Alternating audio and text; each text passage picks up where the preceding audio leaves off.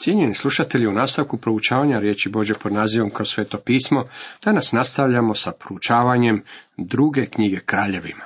Osvrćemo se na četrnaesto, petnaesto, šesnaesto i sedamnaesto poglavlje. Tema četrnaestom poglavlju glasi: Dobri i loši kraljevi Izraela i Jude. Sada smo došli do Amasijine vladavine nad južnim kraljevstvom podijeljenog Izraela, Judom. Kao što smo to već napomenuli ranije, Amasija je bio dobar kralj. Vladao je nad Judom punih dvadeset devet godina. Druge godine kraljevanja Joaša sina Joa Hazaoa nad Izraelom postade judejskim kraljem Amasija sin Joašev. Istovremena vladavina dvaju kraljeva istoga imena svakako zbunjuje svakoga tko želi proučavati kraljeve Izraela i Jude. Međutim, ako si napravimo pomoćno sredstvo u obliku kronološke tablice, svakako ćemo eliminirati zbrku. Bilo mu je dvadeset pet godina kad se zakraljio, a kraljevao je dvadeset devet godina u Jeruzalemu. Mati mu se zvala Joadana i bila je iz Jeruzalema. Amasijina majka zvala se Joadana. Majke ovih kraljeva primit će punu hvalu ako su njihovi sinovi bili dobri kraljevi, ili će se njih kriviti ako njihovi sinovi budu bili loši kraljevi. Amasija je bio dobar kralj, pa stoga zaključujemo kako je i njegova majka Joadana bila dobra majka i izuzetna žena. Činio je što je pravo u Jahvinim očima, ali ne sasvim kao njegov praotac David. U svemu je slijedio Joaša, svoga oca. Amasija, Joašev sin, naslijedio je od svoga oca prijestolje Jude, a pročitali smo da je činio ono što je bilo pravo u Božjim očima, iako nije uspio dostići nivo ili standard kojeg je Bog postavio u kralju Davidu. Osim ovoga, nalazimo da je građanski rat koji je bjesnio između dva kraljevstva bio nastavljen i za vrijeme Amasijine vladavine. Ptorif njega je skovana urota u Jeruzalemu. Iako je on pobjegao u Lakiš, poslaše za njim u Lakiš ljude koji ga on ljubiše. Odande su ga prenijeli na konjima i sahranili u Jeruzalemu kraj njegovih otaca u Davidovu gradu. Tada sav judejski narod uze Ahaziju, komu bjaše šesnaest godina, i zakralje ga na mjesto njegova oca Amasije. On opet sagradi Elat, povrativši ga Judeji, pošto je kralj počinuo kod svojih otaca. Amasija je pobjegao u Lakiš, gdje se nalazila utvrda koja je pružala sigurnost, kako bi umakao uhićenju od strane urotnika. petnaeste godine kraljevanja judejskog kralja Amasije, sina Joaševa, postade izraelskim kraljem u Samariji Jeroboam sin Joašev. On je kraljevao četrdeset jednu godinu. Činio je što je zlo u očima Jahvinim, nije se ostavio ni jednoga grijeha Jeroboama, sina Nebatova, koji je zaveo Izraela. On je dobio natrag izraelsko područje od ulaza u Hamat do mrtvoga mora, prema riječi koju je Jahve Bog Izraelu rekao preko svoga sluge Jone, sina Amitajeva, proroka iz Gat Hahalfeah. Jeroboam je činio što je zlo u Božjim očima.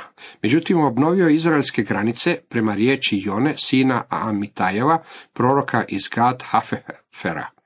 Ovdje se spominje prorok Jona koji je napisao Joninu knjigu. Ovime se potvrđuje činjenica da je Jona bio stvarna osoba i prorok u Izraelu.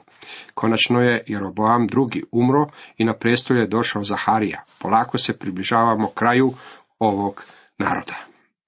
dvadeset sedme godine kraljevanja Jeroboama, kralja izraelskog, postade judejskim kraljem Azarija sin Amasin. Bilo mu je šesnaest godina kada se zakraljio, a kraljevao je pedeset dvije godine u Jeruzalemu. Mati mu se zvala Jekolija, a bila je iz Jeruzalema. Činio je što je pravo u Jahvinim očima, sasvim kao i njegov otac Amasija. Samo uzvišica nije srušio i narod je svejednako prinosio žrtve i kad nad uzvišicama.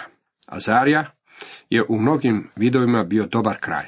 Međutim, učinio je nešto što nikako nije smio učiniti. Upleo je svoje prste u službu koja je bila namijenjena isključivo svećenicima. Zbog toga je bio udaren gubom. Kada je Azarija umro, proroku Izaiji se slomilo srce jer se bojao da će njegovi nasljednici odvesti narod natrag u štovanje idola. Njegovi su strahovi bili utemeljeni jer je njegov sin učinio upravo to. Kada budemo proučavali knjige ljetopisa, više ćemo se zadržati na Uzijinoj vladavini. Izraelskog kralja Zahariju, posljednjeg iz Juheove kraljevske loze, ubio je u uroti Šalom, nakon što je ovaj vladao samo šest mjeseci. Niti Šalomu nije išlo baš najbolje. Kraljevao je samo mjesec dana, nakon čega je s prestolja zbacio i ubio Menahem. Menahem je vladao deset godina i činio zlo koje je činio i Jeroboam koji je zaveo Izraela. U to vrijeme Pul, kralj Asirije, ustao protiv Izraela, a Menahem mu je platio tisuću talenata srebra kako bi očuvao svoje kraljevstvo. Za izraelski narod bilo je to mračno razdoblje njihove povijesti. Nakon njegove smrti na prijestolju ga je naslijedio njegov sin Pekahja, međutim nije dugo vladao, jer ga je nakon samo dvije godine u Zahariji ubio Pekah, njegov dvoranin. Tijekom Pekahove vladavine, asirski kralj Tiglat Pileser ustao je protiv Izraela i u zatočeništvo je odveo Naftalijevo pleme. Pekaha je ubio Hošeja i zakraljio se umjesto njega. U Judi je vladao Jotam i njega prepoznajemo kao dobrog kralja. Sada se vraćamo kraljevima Jude i Azrijinom sinu. Bilo mu je dvadeset pet godina kad se zakraljio, a kraljevao je šesnaest godina u Jeruzalemu. Materi mu bjaše ime Jeruša, Sadokova kći. On spada u kategoriju dobrih kraljeva, pa je gospodin učinio da bude zapisano ime njegove majke, koja je dobrim dijelom zaslužna za ono što je postalo od njezinog sina. Činio je što je pravo u Jahvenim očima, sasvim kao i otac mu Uzija. Ali ni on nije srušio uzvišica, narod je svejednako prinosio žrtve i kad na uzvišicama. On je sagradio gornja vrata na domu Jahvinu. I on je također tolerirao štovanje idola, koje će na koncu biti uzrokom odvođenja njegovog naroda u zatočeništvo. Sada kada se nalazimo na početku šesnaestog poglavlja, moram vam reći da ako volite povijest, tada će vam ovaj odjeljak biti itekako zanimljiv. Ako ste u potrazi za duhovnim poukama, u ovom ćete odjeljku također pronaći i nekoliko sasvim praktičnih stvari. Veći dio ovog odjeljka Božje riječi može vam biti od velike pomoći. Moramo imati na umu da su se ove stvari desile kako bi bile primjer nama. Ahazu je bilo dvadeset godina kad se zakraljio, a kraljevao je šesnaest godina u Jeruzalemu. Ali nije činio što je pravo u očima Jahve Boga njegova, kao što je činio predak mu David. Živio je poput izraelskih kraljeva i sam je proveo svoga sina kroz oganj po gnusnom običaju naroda što ih je Jahve protjerao pred Izraelovim sinovima. Pekah je u Jeru... Izraelu vladao dvadeset godina prije nego što je bio ubijen. sedamnaeste godine Pekahove vladavine u Izraelu, Ahaz je počeo vladati u Judi. Ahaza nikako ne može se svrstati u kategoriju dobrih kraljeva. Prinosio je žrtve i kad po uzvišicama i brežuljcima i pod svakim zelenim drvetom. On je živio na zli i pokvareni način na koji su živjeli i kraljevi Izraela. Učinio je odvratnu stvar žrtvovanja svoga djeteta poganskim bogovima, vjerojatno Marduku ili Balu.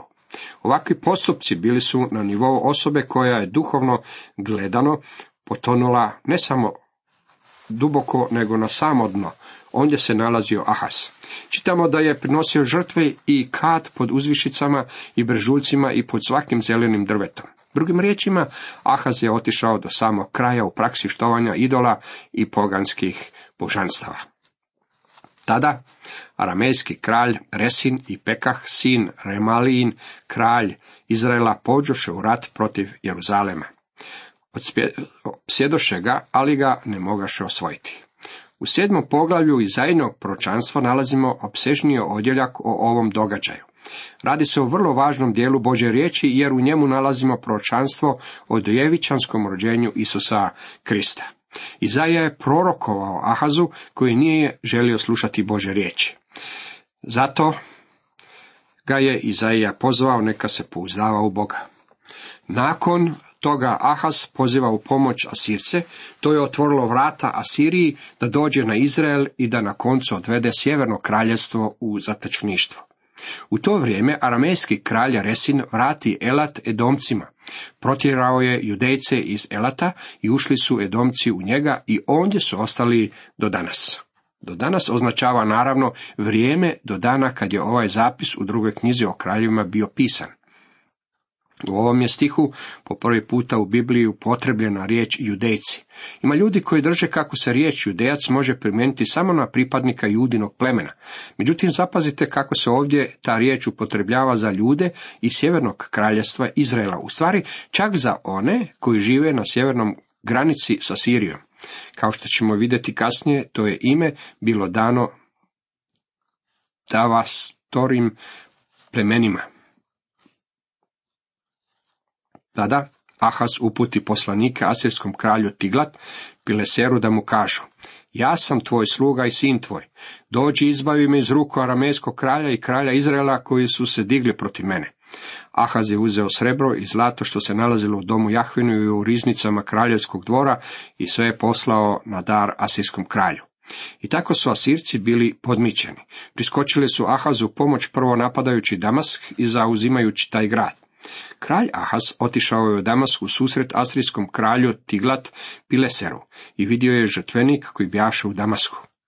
Tada kralj Ahaz posla svećeniku Uri i mjere žrtvenika, njegov nacrt i sve pojedinosti njegove građe.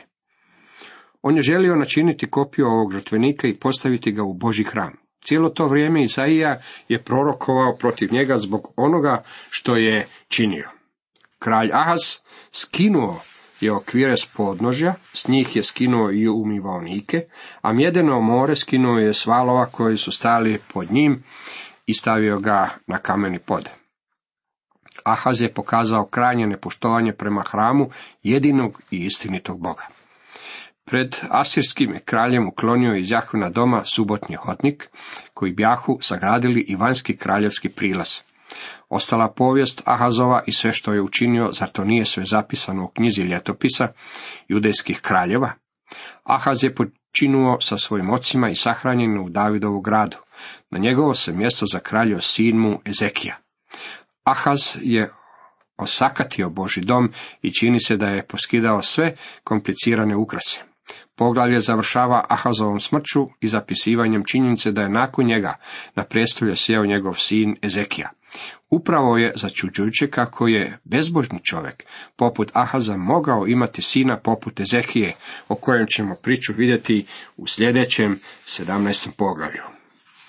sedamnaesto poglavlje ima za temu Izrael odlazi u zatočeništvo. Ovo su razlozi zbog kojih je Bog dopustio da Izrael bude odveden u zatočeništvo. Prvo, bili su neposlušni Bogu. A Jahve opominjaše Izraelce i Judejce preko svih svojih proroka i sviju vidjelaca. Obratite se od zlog puta svoga, govorio je, i pokoravajte se naredbama i zapovjedima mojim prema zakonu koji sam naložio ocima vašim i prema svemu što sam vam objavio preko slugu svojih proroka. Drugo, sumnjali su u Boga. Ali oni nisu poslušali, nego su ostali tvrdovrati, kao i njihovi oci koji nisu vjerovali u Jahvu, Boga svoga. I treće, prkosili su Bogu. U tome što su odbijali svetkovati subotnu godinu punih četiristo devedeset godina. Prezrili su njegove zakone i savez koji je sklopio s njihovim ocima i opomene njegove koje im je upućivao. Težili su za ispraznošću, pa su i sami postali isprazni, slijedeći narode oko sebe. Premda im je Jahve zapovedio da ne čine kao oni. Priča o ovom narodu je priča o svakom pojedincu. Hošejina vladavina. U sedamnaestom poglavlju dolazimo do kraja, barem što se tiče sjevernog kraljevstva Izraela. Njih su napali Asirci i odveli ih u zatočeništvo. dvanaeste godine kraljevanja Ahaza u Judeji postao je Hošeja sin Elin izraelskim kraljem u Samariji.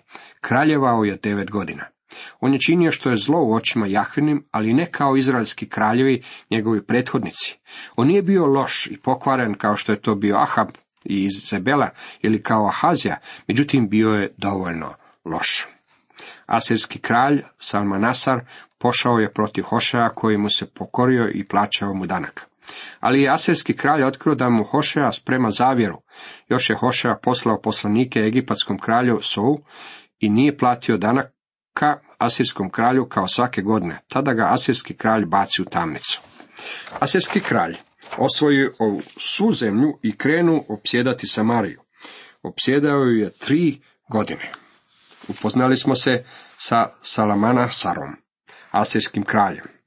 On je okupirao sjeverno kraljevstvo i od njih je ubirao danak. Kada je otkrio da kralj Hošeja kuje zavjeru protiv njega i da mu više ne plaća poreze, opkolio je Samariju. Samarija je bio grad kojeg je izgradio Omri, Ahabov otac. Ahab je ondje izgradio svoj dvor. Bilo je to jedno od najljepših mjesta u toj zemlji. Sada ga je asirski kralj opkolio. Devete godine Hošejine vladavine zauze asirski kralj Samariju i odvede Izraelce u sužanstvo u Asiriju. Naselio ih je u Helahu i na Haboru, rijeci u Gozanu i gradovima medijskim. Ima onih koji tvrde kako su deset plemena koja su živjela na sjeveru nakon ovoga bila izgubljena. To jest, plemena su se jednostavno pojavila u Velikoj Britaniji, odakle su se proširila u Sjedinjene Američke Države. To je zgodna teorija koja podiže ponos onim ljudima koji bi željeli vjerovati da su oni članovi izgubljenih plemena. Međutim, ideja o izgubljenim plemenima je isključivo čovjekova izmišljotina, jer ljudi vole dramatične i misteriozne priče, a posebno ako su sami sudionici istih. No, ovu priču nećete pronaći i u Božoj riječi. Naprimjer, u Novom je Zavetu apostol Jakov u svojoj poslanici napisao u prvom poglavlju, prvom retku: Jakov, sluga Boga i Gospodina Isusa Krista, dvanaesterim plemenima, rasijanim među poganima, pozdrav. Jakov očito nije mislio da je deset plemena izgubljeno. Ljudi koji zastupaju ovu teoriju vjeruju kako je deset plemena bilo izgubljeno tijekom njihovog odvođenja u asirsko zatočeništvo. Kada su se Židovi vratili u svoju zemlju, možete vidjeti kako se iz svakog plemena vratio netko. U stvari, vratio se samo mali postotak ljudi. Naime, u zatočeništvo je bilo odvedeno nekoliko milijuna Židova, a u Palestinu se vratilo njih oko šezdeset pet tisuća. Grijesi koji su uzrokovali odvođenje Izraela u zatočeništvo. I tako se dogodilo, zato što su Izraelci sagrešili protiv Jahve, Boga svoga, koji ih je izveo iz zemlje egipatske, ispod vlasti faraona, kralja egipatskog, štovali su druge bogove. Slijedili običaje naroda što ih je Jahve protjerao pred sinovima Izraelju, živjeli po običajima što su ih uveli kraljevi Izraelovi. Bog je bio jako strpljiv s ovim ljudima. Tijekom razdoblja od oko dvjesto godina, nakon podjele kraljevstva na dva dijela, Bog im je davao priliku da se vrate njemu. Međutim, njima to nije bilo niti na kraj pameti. Oni su i dalje tonuli sve dublje u štovanje idola i poganske prakse naroda, koje je Bog ispred protjerao. Božja riječ nam ne ostavlja mjesta dvojbi ili pogrešno tumačenju ovih riječi. Ovi su ljudi bili odvedeni iz svoje zemlje poput roblja zbog toga što su ustrajavali u štovanju drugih bogova. Izraelci i njihovi kraljevi potajno su činili neprikladna djela protiv Jahve, Boga svoga. Podigli su uzvišice u svim svojim naseljima, od stražarskih kula pa do utvrđenih gradova. Podizali su stupove i ašere na svakom humku i pod svakim zelenim drvetom. Poganski oblici štovanja prakticirali su se na vrhovima bregova i pod krošnjama velikog drveća. Izrael se upustio u duboko nemoralne radnje, razuzdanost i samovolju. Ondje su na svim uzvišicama palili kad po običaju naroda što ih je Jahve protjerao ispred njih i činili su zla djela te izazivali gnjev Jahvin. Služili su idolima, premda im Jahve bjaše rekao: ne činite toga. Bog je narode koji su ranije živjeli na tom području protjerao ispred Izraelaca upravo zbog štovanja idola i nemorala. Naravno da Bog neće dopustiti da njegov narod ostane u toj zemlji ako je činio iste stvari zbog kojih su ovi prije njih bili protjerani. Zbog toga je dopustio Asircima da dođu na njih i da ih odvedu u zatočeništvo. A Jahve opominjaši Izraelci i Judejce preko svih svojih proroka i sviju vidjelaca. Obratite se od zlog puta svoga, govorio je, i pokoravajte se naredbama i zapovjedima mojim prema zakonu koji sam naložio ocima vašim i prema svemu što sam vam objavio preko slugu svojih proroka. Bog je ovim ljudima u sjevernom kraljevstvu slao svoje proroke Ahiju, Iliju, Miheja, Elizeja, Jonu, Amosa i Hošeju. Južnom kraljevstvu poslao je Šemaju, Joela, Izaiju i Miheja. Kasnije će poslati Nahuma, Habakuka, Sefaniju i Jeremiju. Svaki od proroka upozoravao je narod u oba kraljevstva na ono što će se desiti ako se ne vrate Bogu i ostave svoje zle puteve. Ali oni nisu poslušali, nego su ostali tvrdovrati, kao i njihovi oci koji nisu vjerovali u Jahvu Boga svoga. koji je bio njihov osnovni greh, bili su krivi za nevjeru. Najveći greh čovječanstva je odbijanje vjerovanja Bogu. Vi i ja živimo u našoj suvremenoj civiliziranoj kulturi koja je Boga jednostavno isključila iz svog okvira razmišljanja. Za Boga nema više mjesta u našem obrazovnom sustavu. Naši političari više se ne pouzdaju u Božju mudrost, već traže onu svjetovnu. Kao rezultat svega ovog možemo očekivati da će Bog suditi nama upravo kao što je sudio i svim ovim narodima ranije. Prezreli su njegove zakone i savez koji je sklopio s njihovim ocima i opomene njegove koje im je upućivao. Težili su za ispraznošću, pa su i sami postali isprazni sljedeći narode oko sebe, premda im je Jahve zapovjedio da ne čine kao oni. Sjeverno kraljevstvo bilo je odvedeno u zatočeništvo, međutim zanima nas što je sa južnim kraljevstvom. Ali ni pleme Judino nije držalo zapovjedi Jahve Boga svoga i slijedilo je običaje kojih su se držali Izraelci. Juda neće baš ništa profitirati iz iskustva koje je zadesilo njihovu braću u sjevernom kraljevstvu, kao što ćemo to uskoro i vidjeti. I Jahve odbaci sav rod Izraela, ponizi ga i predade pljačkašima, dok ih konačno ne odbaci daleko od svoga lica. On je konačno otrgnuo Izraelca od kuće Davidove, a Izrael je proglasio kraljem Jeroboama sina Nebatova. Jeroboam je odvratio Izraela od Jahve i naveo ih na veliku grehotu. Sjetit ćete se da je Jeroboam uveo praksu štovanja zlatne teladi kako bi spriječio da narod odlazi u Jeruzalem iskazivati štovanje Jahvi i ondje plaćati hramske poreze. Izraelci su slijedili svaki grijeh koji je Jeroboam počinio i od njega se nisu odvraćali, dok konačno Jahve nije odbacio Izraela ispred svoga lica, kako to bjaše objavio po svojim slugama prorocima. Odveo je Izraelce iz njihove zemlje u služanstvo u Asiriju, gdje su do današnjega dana. Do današnjega dana odnosi se naravno na vrijeme kada je bila pisana druga knjiga o kraljevima. Izraelski gradovi bivaju napućeni strancima. Kada je asirski kralj odveo sjeverno kraljevstvo u zatočeništvo, na njihove je prostore doveo druge narode koji su tada naselili zemlju u kojoj su živjeli Izraelci. Kraj u kojem je živio narod koji je sačinjavao sjeverno kraljevstvo nazivao se Samarija. Novozavjetni Samarijanci bili su potomci kolonijazatora dovedenih od strane asirskog kralja. Ovdje vidimo kako su Samarijanci u stvari nastali. Zato su rekli asirskom kralju, narodi koje si preselio da ih nastaniš u gradovima, Samarije ne znaju kako valja štovati Boga ove zemlje i on je na njih poslao lavove koji ih usmrćuju jer ti narodi ne poznaju bogoštovlja ove zemlje. Tada je asirski kralj izdao ovu zapovjed. Neka ide onamo jedan od svećenika koje sam odande doveo u sužanstvo, neka ide, neka se ondje nastani i pouči ih štovanju Boga one zemlje. Tako ode jedan od svećenika koji su bili odvedeni iz Samarije i nastani se u Betelu, on ih je poučio kako treba štovati Jahvu. Svaki je narod imao likove svojih bogova i postavili su ih u hramove na uzvišicama koje su podigli Samarijanci, svaki narod u svojim gradovima u kojima življaše. Ovime smo došli do kraja sjevernog kraljevstva. U tu je zemlju naseljena mješavina ljudi i došlo je do mnogo mješovitih brakova. Deset plemena neće više nikada tvoriti sjeverno kraljevstvo. Oni su sada raspršeni, međutim nisu izgubljeni. Cijenjeni slušatelji, toliko za danas.